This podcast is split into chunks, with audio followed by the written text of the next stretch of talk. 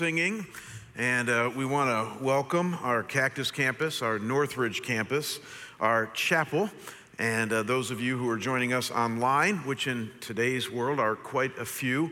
And then I don't think there's anybody in overflow during our 8 o'clock service here, but if you are, welcome as well. I uh, said two weeks ago uh, what I'm going to be speaking on today, a once every four years uh, focus that I do uh, called Values for Voting. And, uh, and it's not Jamie getting political, it's Jamie getting moral. So let's just declare that right now. And, and I also did remind you in my Wednesday uh, update that I was going to be talking about this today as well. So, if ever there was a need for myself to pray for us, it is right now. So, why don't you all bow with me and let's pray. Father God, we live in, uh, well, rather interesting, if not crazy times. They're not necessarily unique, God, to the history of the world. There's been lots of times that people have lived through, even your people, through really difficult governments, through very difficult partisanship and, and, and difficult divergences among groups of people. Uh, but Lord, we're living through that now, and even in the midst of a huge health crisis issue uh, with this pandemic. And so, Father, I pray that as we talk as God's people right now, not, not as the world, but as God's people, I pray, Father, that you would give us wisdom. I pray that your Holy Spirit would break through our our, our minds and into our hearts, and that we might understand Jesus and the Holy Spirit and, and your word and your truth in a way that maybe for some of us we never have. I, pray, God, that you would speak to us now. More than anything, give us right thinking and even a right posture toward this world around us that so desperately needs Jesus. And I pray this in Jesus' name. And we all say together, Amen. So I'm going to do something I didn't do the last two election cycles, and that is that I'm going to take about 10 to 15 minutes up front today and attempt to posture human politics in light of the kingdom of God. This is very important. I don't know why I haven't done this up to this point. So here we go. Did you know that during his 33 years on this earth, including three years of active ministry, preaching and teaching all throughout the Holy Land, that Jesus did not influence or change one policy decision of the Roman government, the vast and prevailing government of his day? Interesting. Imagine that. The incarnate Son of God, the second person of the eternal Trinity, visited this planet and on a political level left the Roman government essentially unaltered, at least when it came to any positive structure or policy change. Interesting. As you're thinking about that, did you know that during the 60 plus years of what we call the first century church, the church that Jesus started and that was run then by the apostles from 33 AD till John died around 95 AD, that they did not positively influence or change one policy decision that we know of, of the Roman government, the vast and prevailing government of their day? Imagine that. But what some consider to be the most powerful expression of God's local church ever. The first century church, complete with the giving of the Holy Spirit in power on the day of Pentecost, healings and miracles, powerful internal communities, and the Word of God being written and disseminated right in front of them, and they did not directly or positively change the policy decisions of the government around them interesting. Did you know that for the first 200 years of what we call the early church, the church that existed from about 100 AD till the time of Augustine, it was about a 400 year period, but for the first 200 years of the early church, that they did not positively influence or change one policy decision of the Roman government, the vast government of their day. Imagine that. Over 10 generations of Christians propagating their faith all over what today is the modern Middle East, uh, Northern Africa, Europe, exploding on the scene for two centuries, and they did not directly or positively change the policy decisions of the government around them, at least than we can find record of. And so, if you're tracking with all of this, guys, add it up. For almost three centuries, 15 generations, from the time of Jesus to the first century church to the early church, they had essentially no positive policy making power or influence on the government around them. As one very prominent historian would say, he says this He says, We know enough about the Roman Empire to be reasonably confident that no general and permanent political improvement marked its history from the second century on, the earliest date when Christianity may be supposed to have exerted an influence upon its political life. And so, through today's lens, yours and mine lens, there would be many Christians today who, at this point in our discussion, would ask this Well, what kind of Christians were they, Jamie? I mean, what kind of Christians could have zero to little influence on the political structures around them and be considered Christians?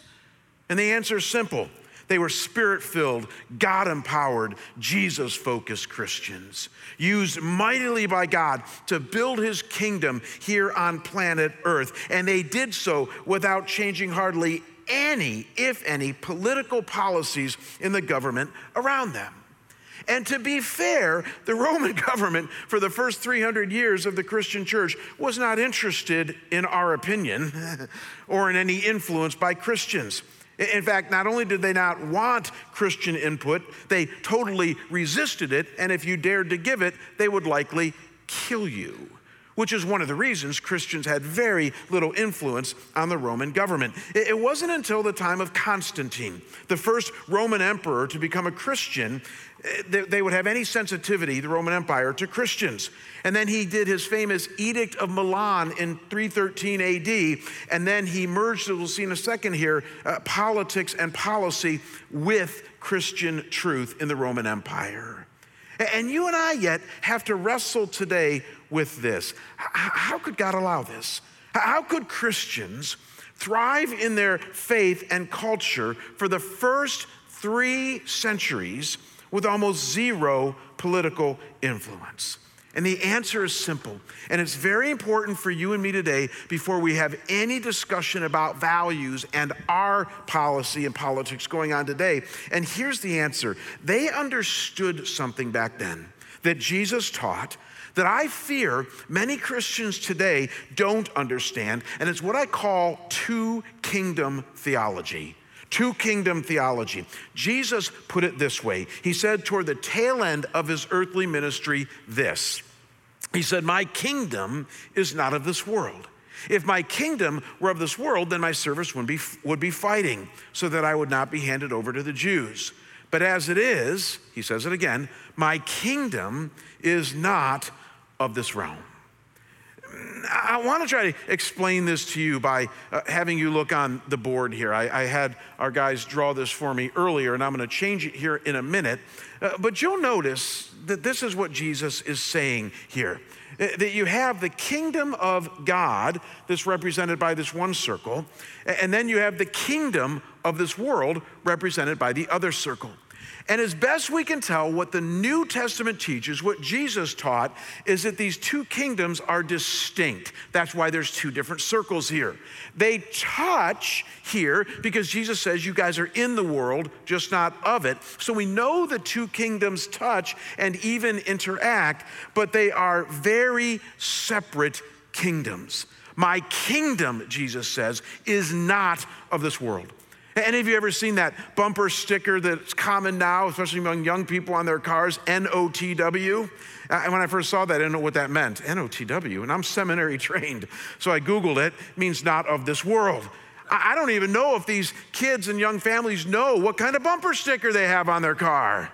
It's two kingdom theology in a good way that they're propagating there. They're saying that there's the kingdom of the world, the kingdom of God, and I am not of one, I'm of the other.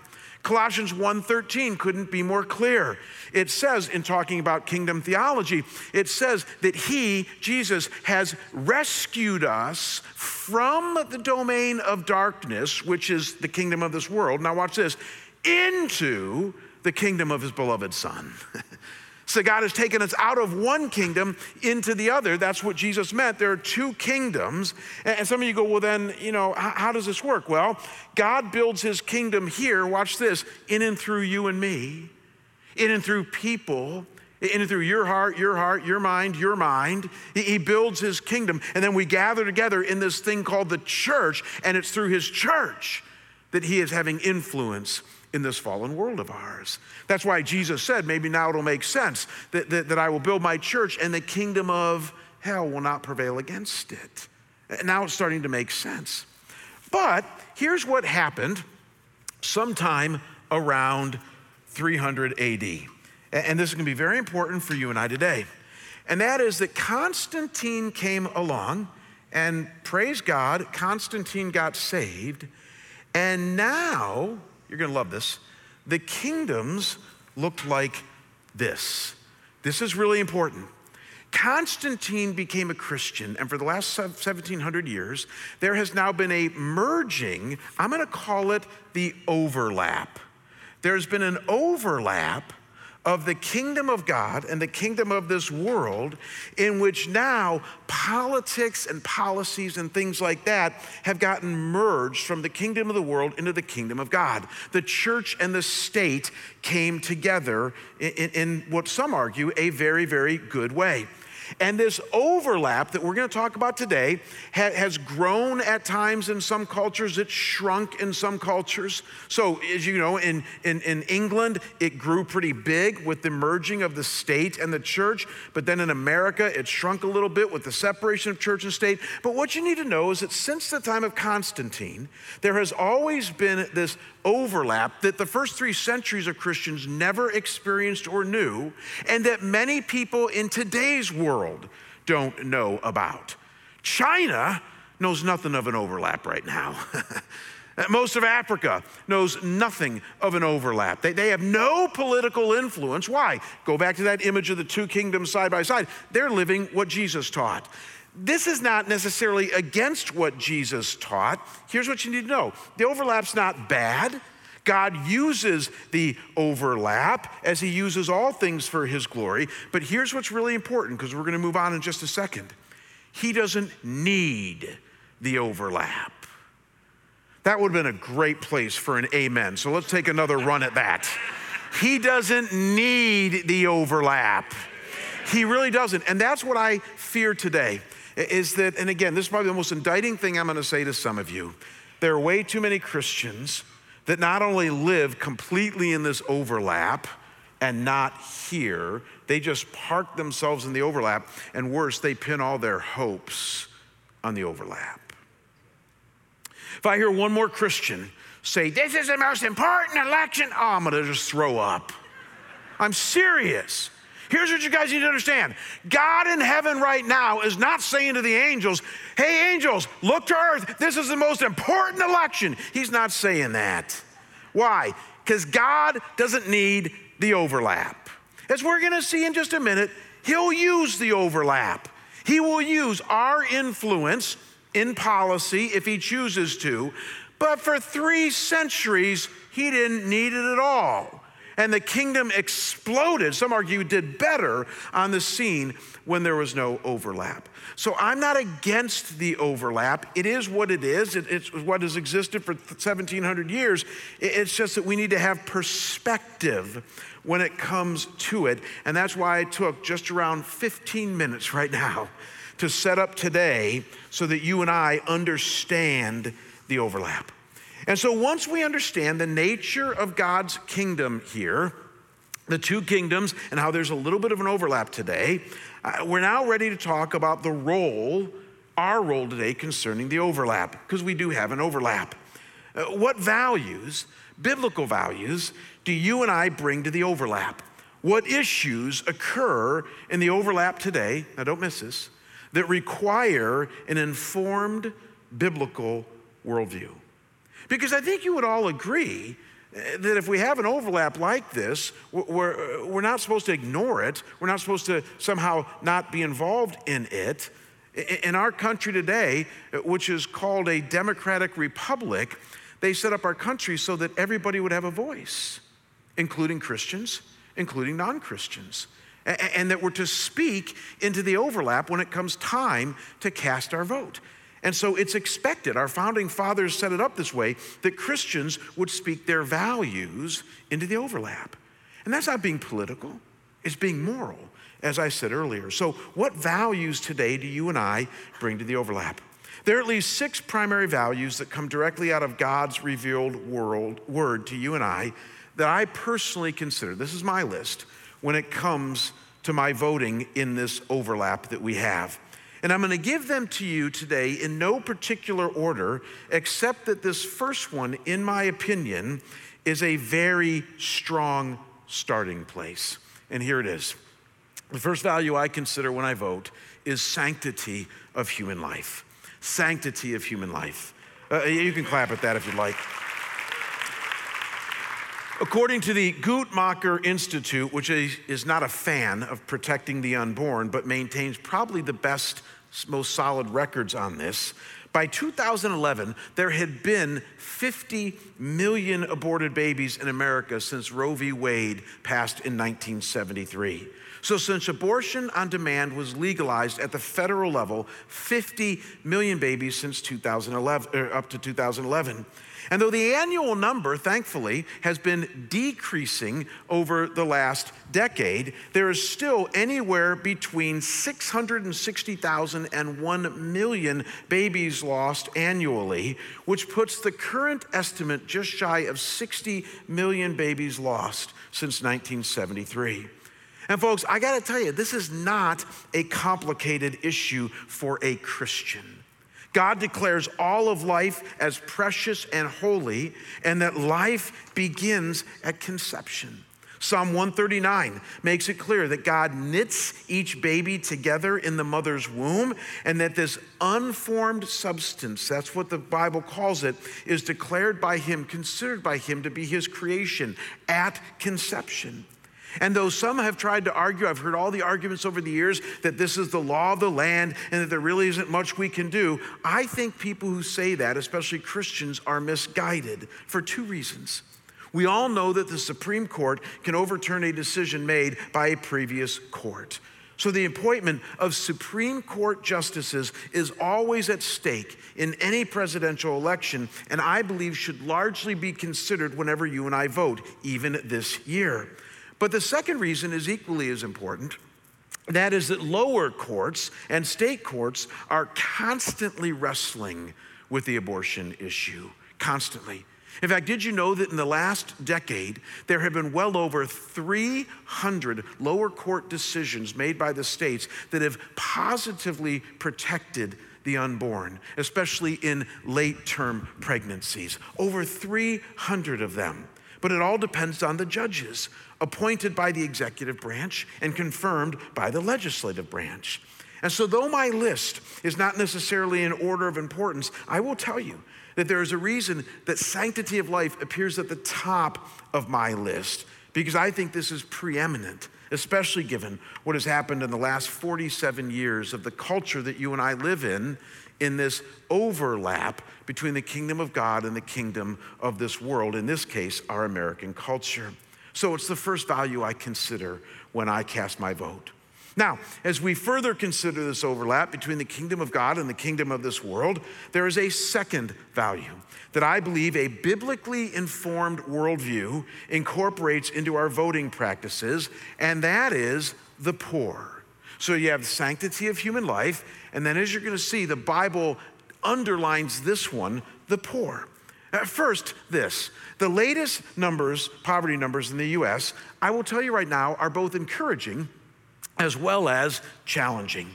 In 2014, just over one in seven Americans lived in po- poverty. That's 14.8% of Americans living below the poverty line.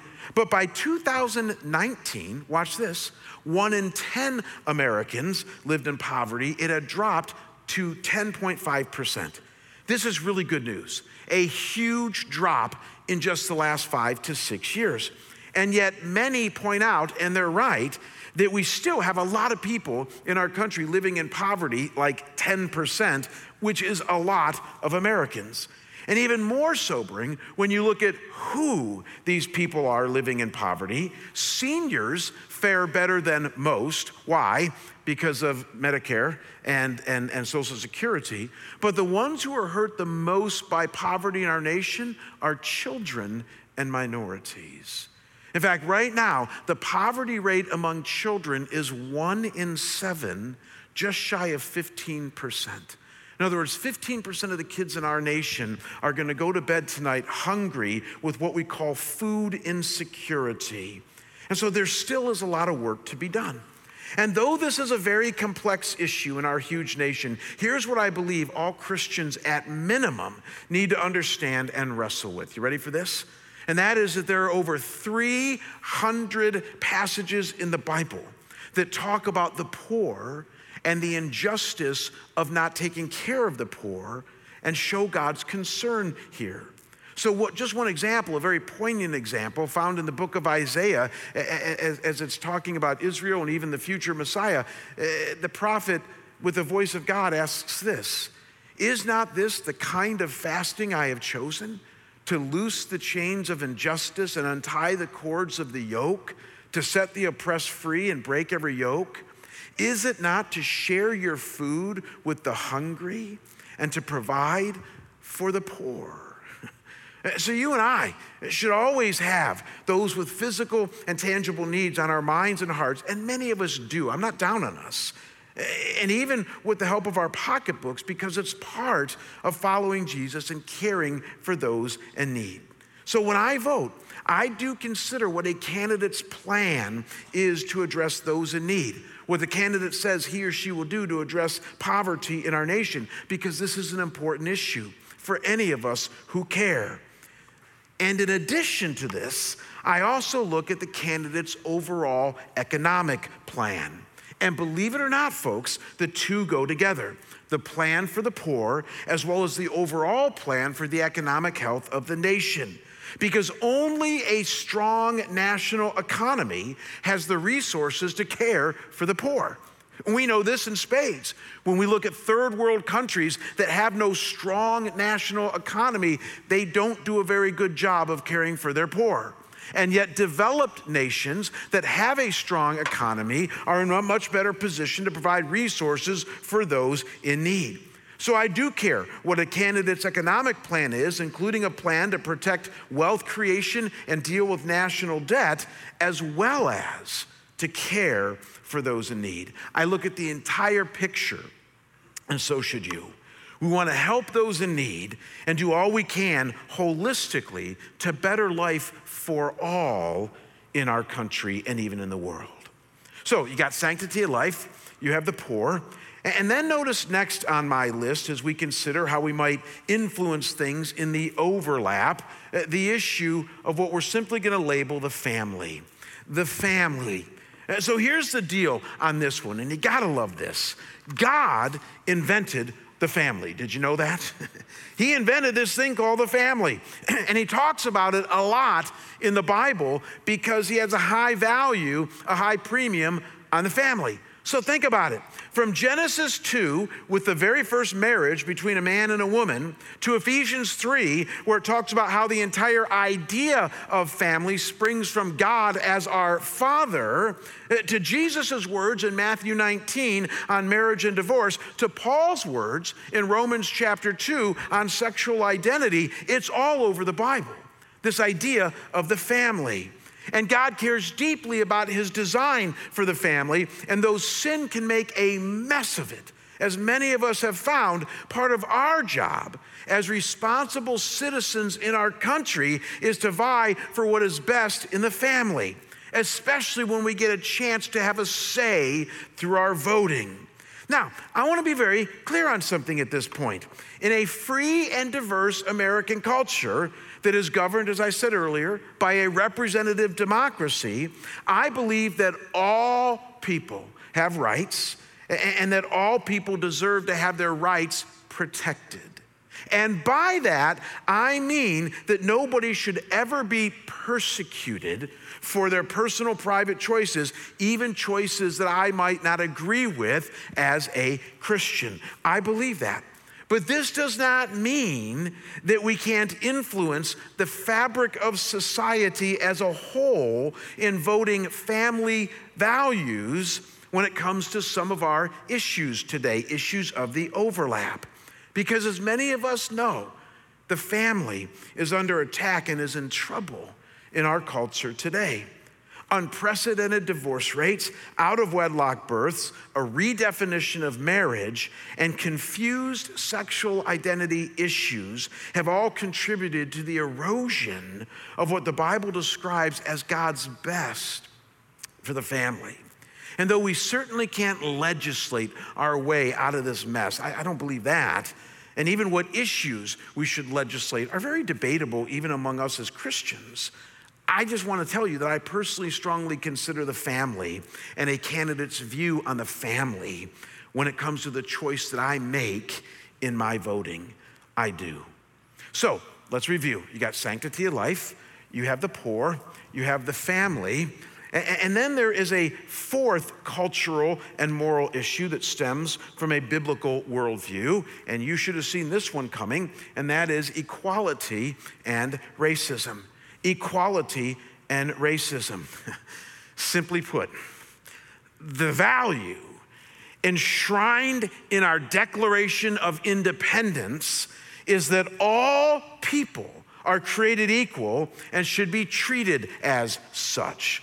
And so, if there is one thing that God abhors, it's racism, classifying other groups of people, other groups of human beings based on their ethnicity or skin color, and then treating them differently or unfairly.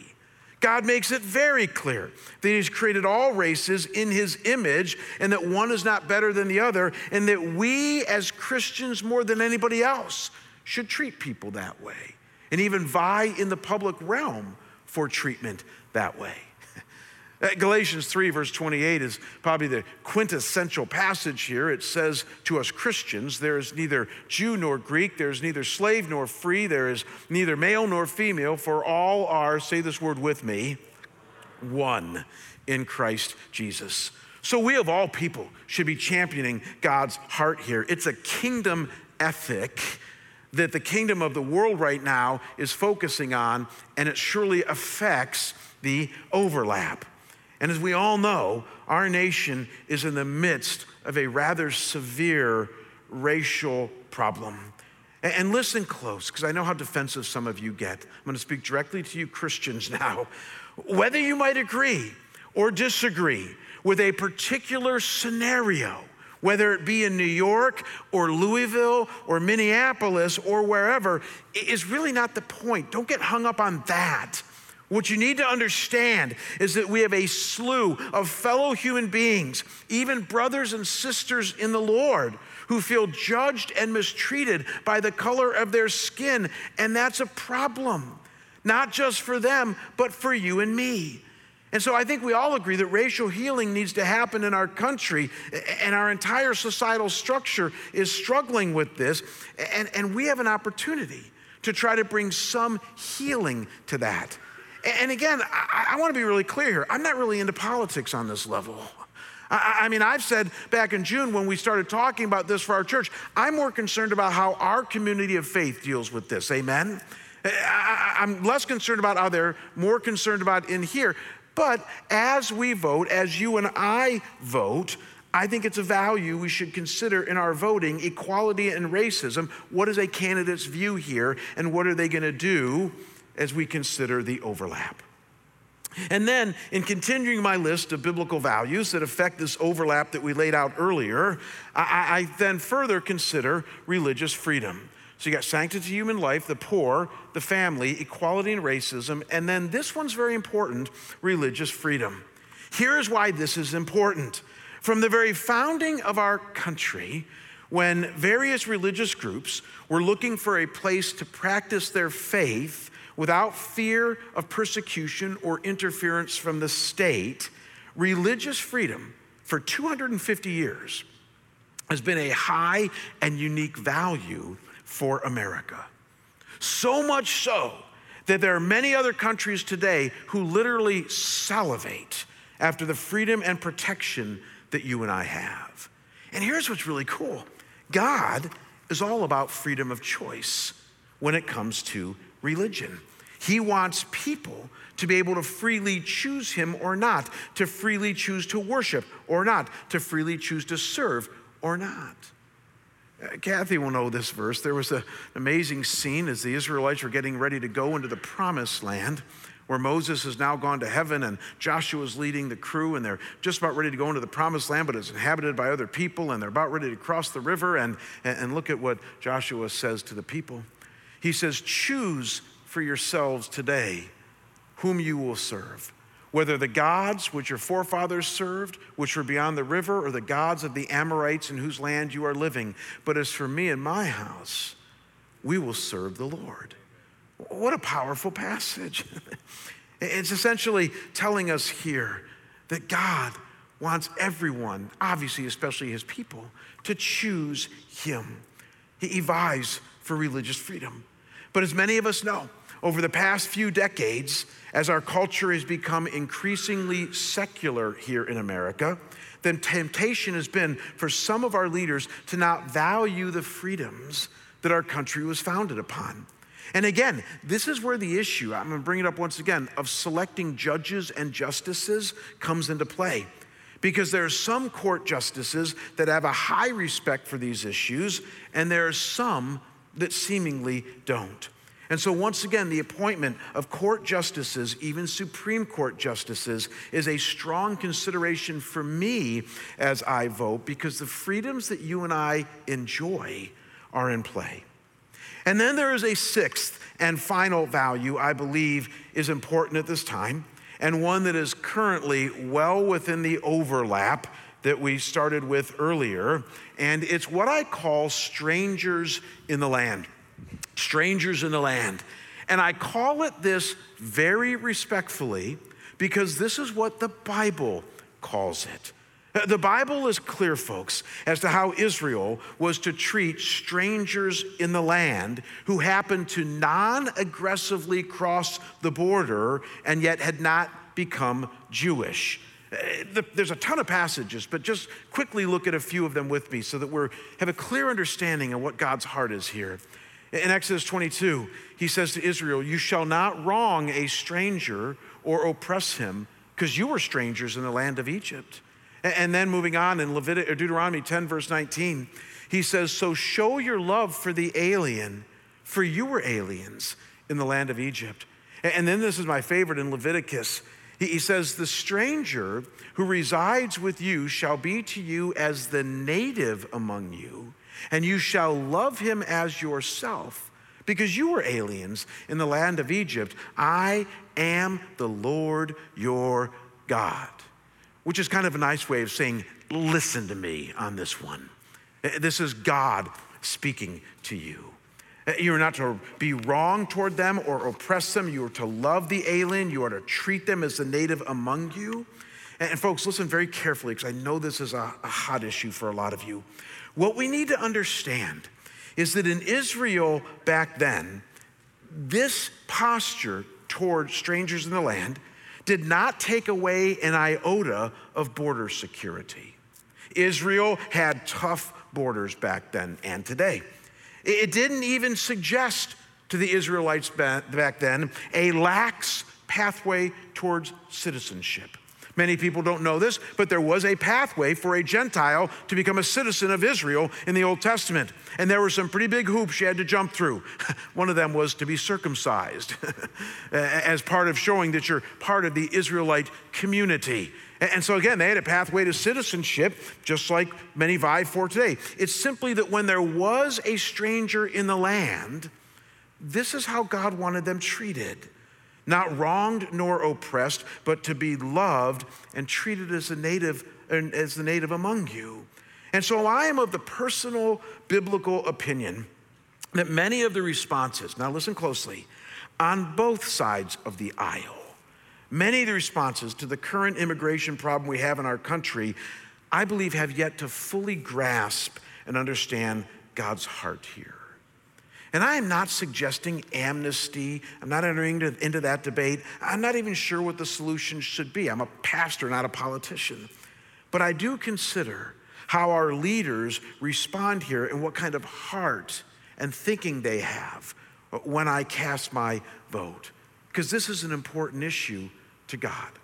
So let's review the list one last time sanctity of human life, the poor, the family, with all the things going on with that, equality and racism, religious freedom that you and I share and love, strangers in the land. And let me ask you is this a complete and thorough list? Yes or no? Of course not. It's my list. You need to understand that. These are the things that I believe the Bible puts a premium on, and they're the things that I consider when I, as your pastor, vote. But you need to understand that there are plenty of other issues that matter. In fact, I got plenty of emails and phone calls this week from loving Christian people telling me I should mention this and mention that. I love you guys so much, and mention that and, and all of that. And here's the things that I heard, and I, I don't disagree with this.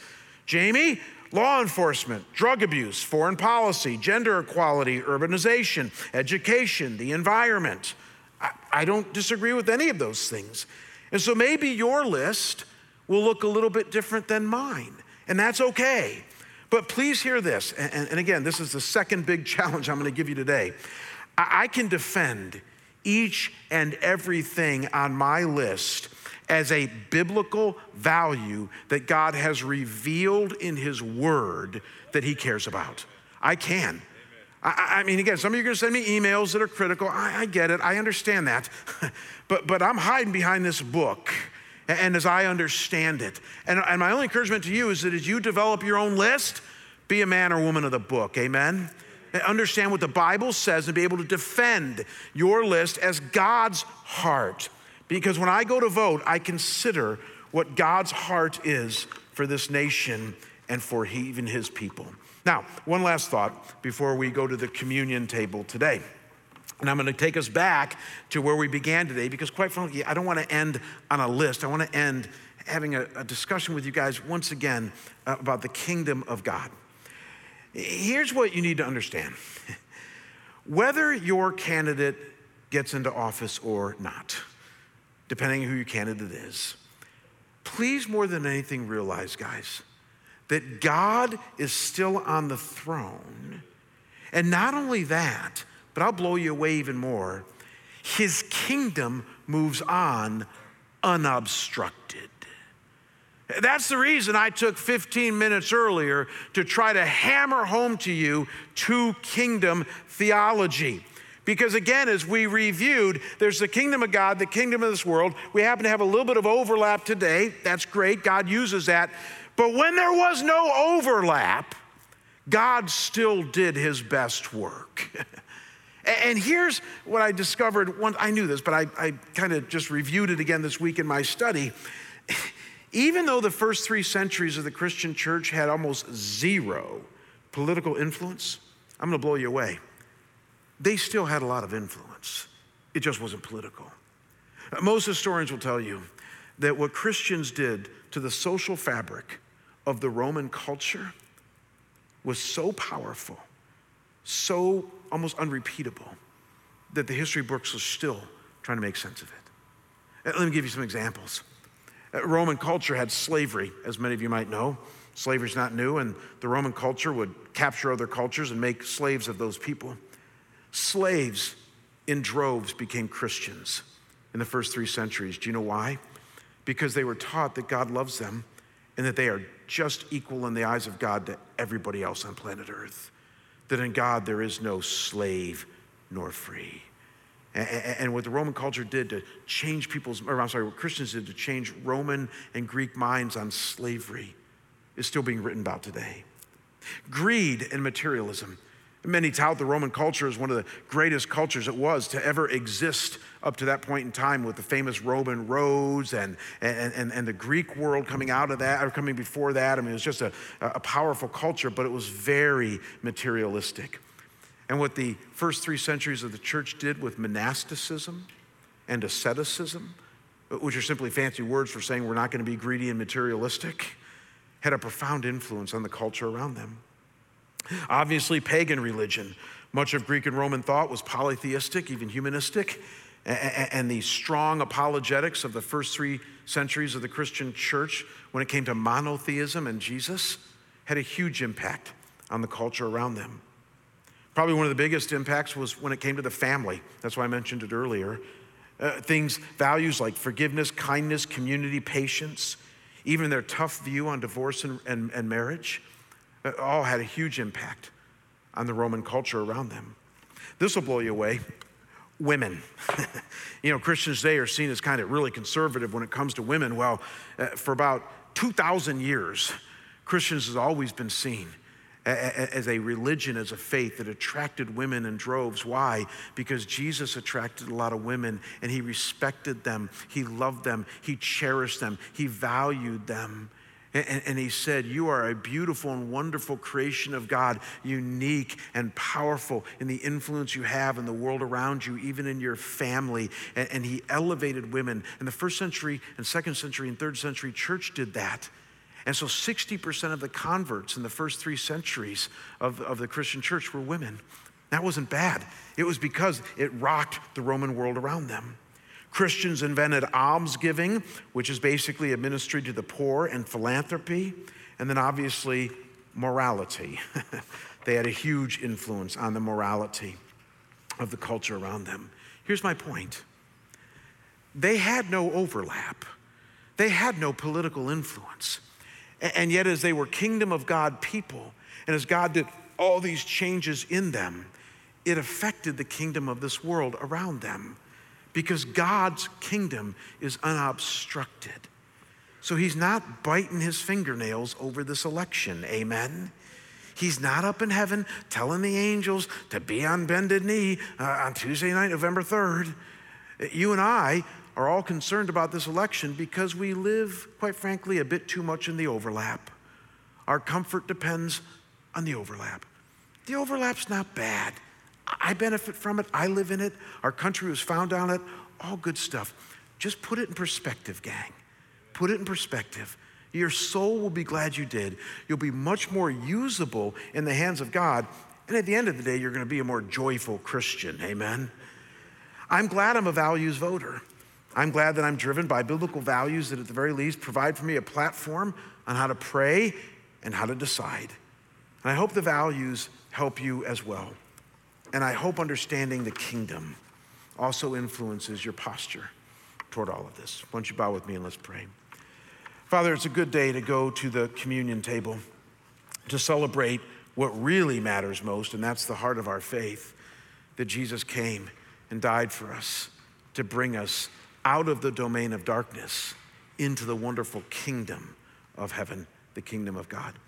And so I pray, Father, that as we celebrate as Uh, the core of our faith here and at other campuses and venues and even at home, that God, you would ground us, center us, cement us on what matters most. And Lord, I do pray for our world. I pray that this world would see Jesus in us. I pray that this world would, would long for the wonderful things that you do in our community that can also affect the communities around us for sure. And give us hope. Give us hope that we can spread to this world that desperately needs it.